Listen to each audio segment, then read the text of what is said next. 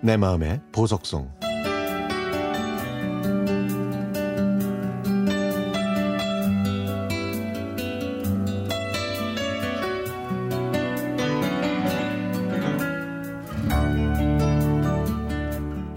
얼마 전 교통사고로 병원에 입원했을 때의 일입니다. 제가 입원했던 병원에는 암 환자가 많아서 입원실을 암 환자들과 함께 썼는데요. 제 옆자리에는 뼈암을 앓고 계신 어르신이 계셨습니다. 저희 아버지 연배로 보이는 그분은 식사를 거의 하지 못하셨는데요.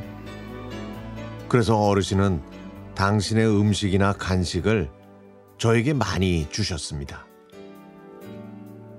그 어르신은 항암 치료를 받으셨지만 상황은 점점 더 안 좋아지는 것 같았습니다.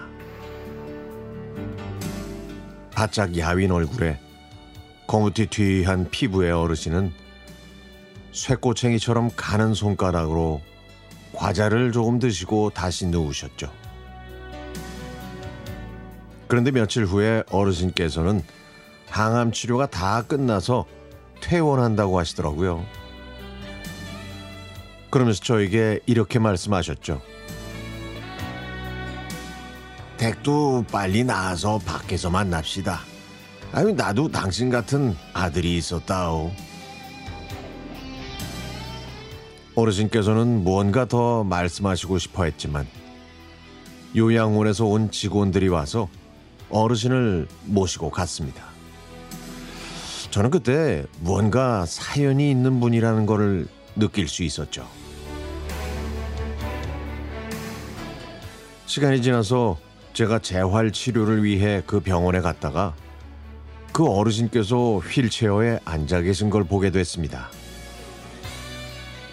반가운 마음에 인사를 드리려고 했는데 어르신께서 눈도 뜨지 못하시고 예전보다 더 수척해진 모습으로 제 앞을 지나가셨죠.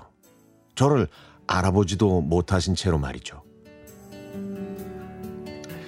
저는 그 모습을 보고 아, 어르신께서 이곳에 계실 날이 얼마 남지 않은 건가 하는 불길한 예감이 들었습니다. 제가 어렸을 때 췌장암으로 눈을 감으신 할아버지의 모습이 떠오르면서요. 마음이 무거워진 저는 병원 1층에 있는 카페에 갔습니다. 들어갔더니 그곳에서는 이 노래가 흘러나오고 있더군요. 인생을 조금 더 떨어져서 바라보게 하는 바로 이 노래. 저는 그동안 저와 상관없는 사람이라고 생각하면 관심도 두지 않았고 인사도 하지 않았습니다. 도움을 부탁하는 말은 아예 듣지도 않고 이기적으로 살았죠. 그런데요. 그런데 그 어르신을 보고 많은 것을 느끼고 깨닫게 됐습니다.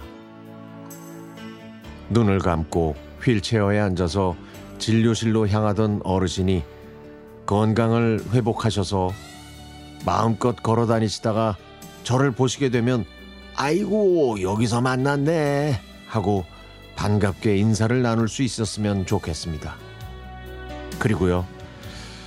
무엇보다 제가 아는 아는 사람들, 제 주변에 있는 모든 사람들도 모두 다 건강하고 행복했으면 좋겠습니다.